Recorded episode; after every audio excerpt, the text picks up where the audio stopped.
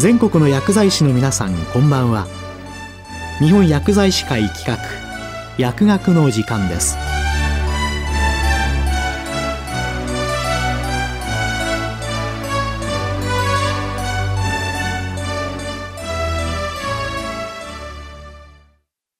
今日は厚生労働省アワー化学物質安全対策室の施策について。厚生労働省医薬生活衛生局医薬品審査管理課化学物質安全対策室影山博夢さんにお話いただきます厚生労働省医薬生活衛生局医薬品審査管理課化学物質安全対策室の影山と申します本日は化学物質安全対策室の施策についてというテーマで、当室が行う施策と最近のトピックスについてお話しさせていただきます。皆さんもご承知の通り、化学物質は身の回りのありとあらゆる場所で様々な用途で使われており、私たちの生活を豊かにしてくれています。その一方で、時として害をもたらしてしまう、そんな一面も持っています。化学物質を有益に活用する上で適切に管理していくための施策を講じることが化学物質安全対策室のメインミッションになります。当室では特に化学物質の審査及び製造等の規制に関する法律、過信法、特定化学物質の環境への排出量の把握等及び管理の改善の促進に関する法律、加管法、毒物及び劇物取締法、毒液法、有害物質を含有する家庭用品の規制に関する法律、家庭用品規制法の4つの法律を柱とし、化学物質の審査、指定化学物質の見直し、毒物劇物への対策、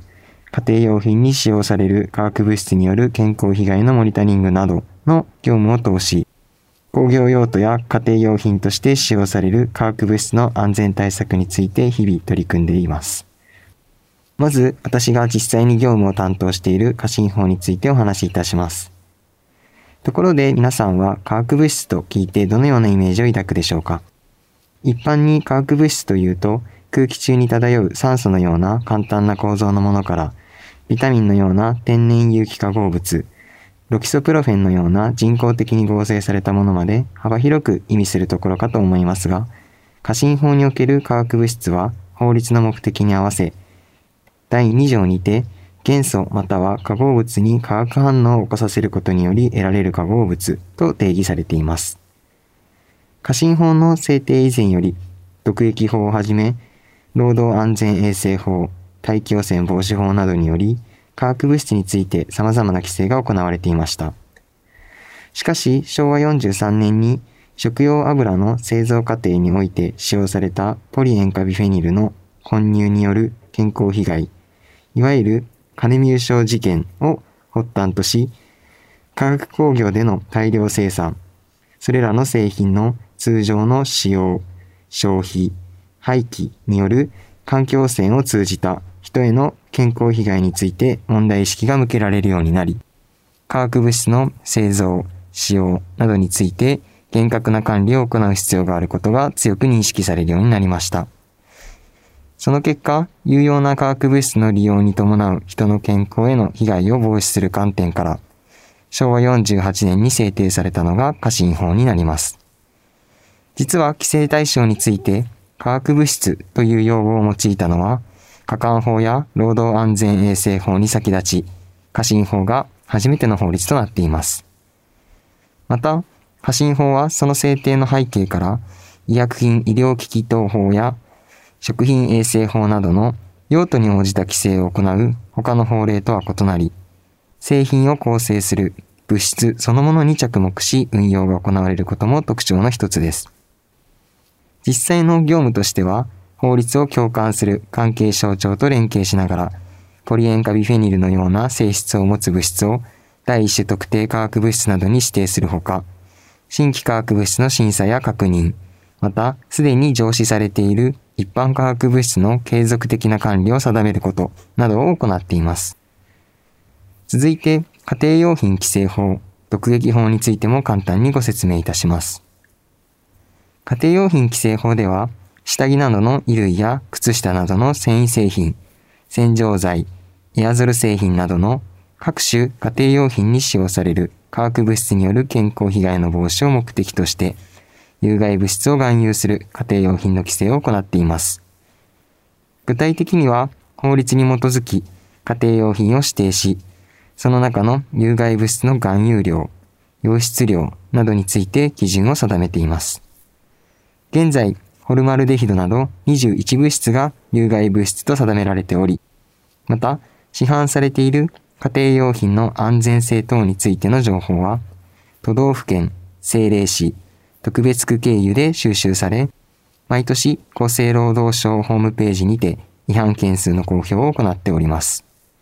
さらに、日本中毒センターや皮膚安全性症例情報ネットから収集した家庭用品による健康被害情報を糖質で取りまとめ、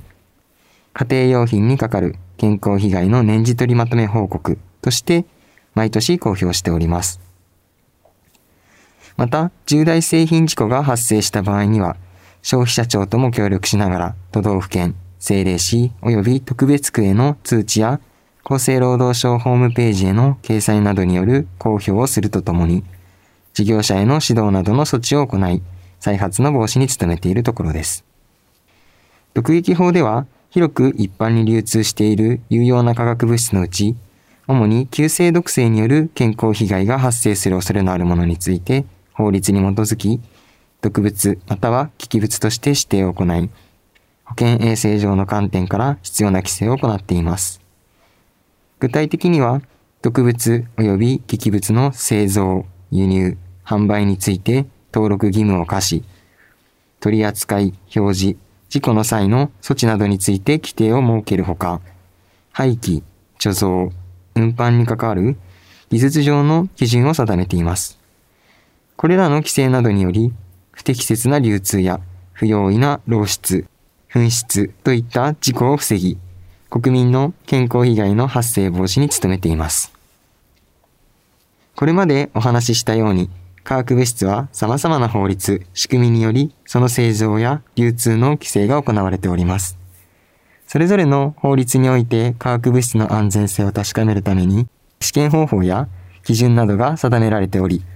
ここからも明らかなように、時代に即した法律の運用の実現には、レギュラトリーサイエンスと称される根拠に基づく的確な予測、評価、判断を行い、科学技術の成果を人と社会との調和の上で最も望ましい姿に調整するための科学の発展が不可欠となっています。厚生労働省では、厚生労働科学研究の進行を促し、厚生労働行政施策の科学的な推進を確保し、技術水準の向上を図ることを目的とし、厚生労働科学研究費補助金などの交付を行っております。化学物質安全対策室では、化学物質リスク研究事業として、技術の進展や社会的な情勢の変化などを踏まえ、規制の見直しが必要となりそうな課題や、将来的な規制を考慮する可能性のある課題について研究を実施しています。近年は国際標準化も視野に入れた化学物質リスク評価手法の研究や、家庭用品に含まれる化学物質の健康リスク評価のための試験方法の開発などの課題が実施されています。ここからは化学物質安全対策室の最近のトピックスについて2点ほどご紹介させていただきます。まず1つ目として、本年4月より、加管法における規制の対象となる指定化学物質が変更になりました。加管法では事業者に対し、環境中への排出量及び廃棄物などとして移動する量を把握し、行政への届け出義務を課す PRTR 制度と、譲渡、提供に際し、安全性データシート SDS の提供義務を課す SDS 制度を設けており、第一種指定化学物質については、PRTR 制度、SDS 制度の両方の対象に、第2種指定化学物質については SDS、SDS 制度の対象になります。令和2年頃より最新の有害性に関する知見や環境中での検出状況、製造、輸入、排出量などを踏まえ、対象の物質の見直しが行われ、第1種指定化学物質については、462物質から515物質へ、第2種指定化学物質については100物質から134物質へと変更になりました。事業者は本年度の実績から更新された物質リストに基づき報告することになります。二つ目として、近年柔軟剤や香水などによる強い香りが原因で頭痛や吐き気がするという声があります。こうした状況を鑑み、当室でも関係省庁とともに、その香り困っている人がいるかもというポスターを作成し、香りのマナーの啓発に取り組んでおります。皆さんが良いと思っている香りでも困っている人がいるかもしれません。そのことをご認識いただき、柔軟剤などについては、使用量の目安も参考にしながら、周囲の方にもご配慮いただきますようご協力をお願いしております。このように化学物質安全対策室では、刻一刻と変化する化学物質に関する動向に合わせ、様々な対応をしております。最後になりますが、個々の化学物質の製造や流通についていろいろな議論はあるものの、私たち現代人の生活において化学物質は欠かすことができない要素の一つだと考えております。私たちは化学物質を通して様々な恩恵や場合によっては安全を享受しています。例えば薬一つとってもその原料だけでなく添加物、パッケージ、インクなどたくさんの化学物質がその物質を医薬品として成り立たせています。一方で不適切な使用によって化学物質は私たち人類に牙を向くことがあるのも事実です。サステイナブルな社会の実現が求められる今、国民の皆さんがリスクとベネフィットのバランスを図りながら、化学物質と上手に付き合っていく、そんな社会が実現できるよう、糖質ではこれからも化学物質に関する安全確保に取り組んでまいります。今後ともより一層のご理解、ご協力のほどよろしくお願いいたします。今日は厚生労働省アワー化学物質安全対策室の施策について厚生労働省医薬生活衛生局医薬品審査管理課化学物質安全対策室影山博夢さんにお話いただきました。日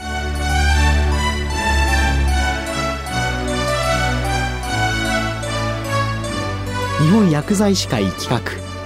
薬学の時間を終わります。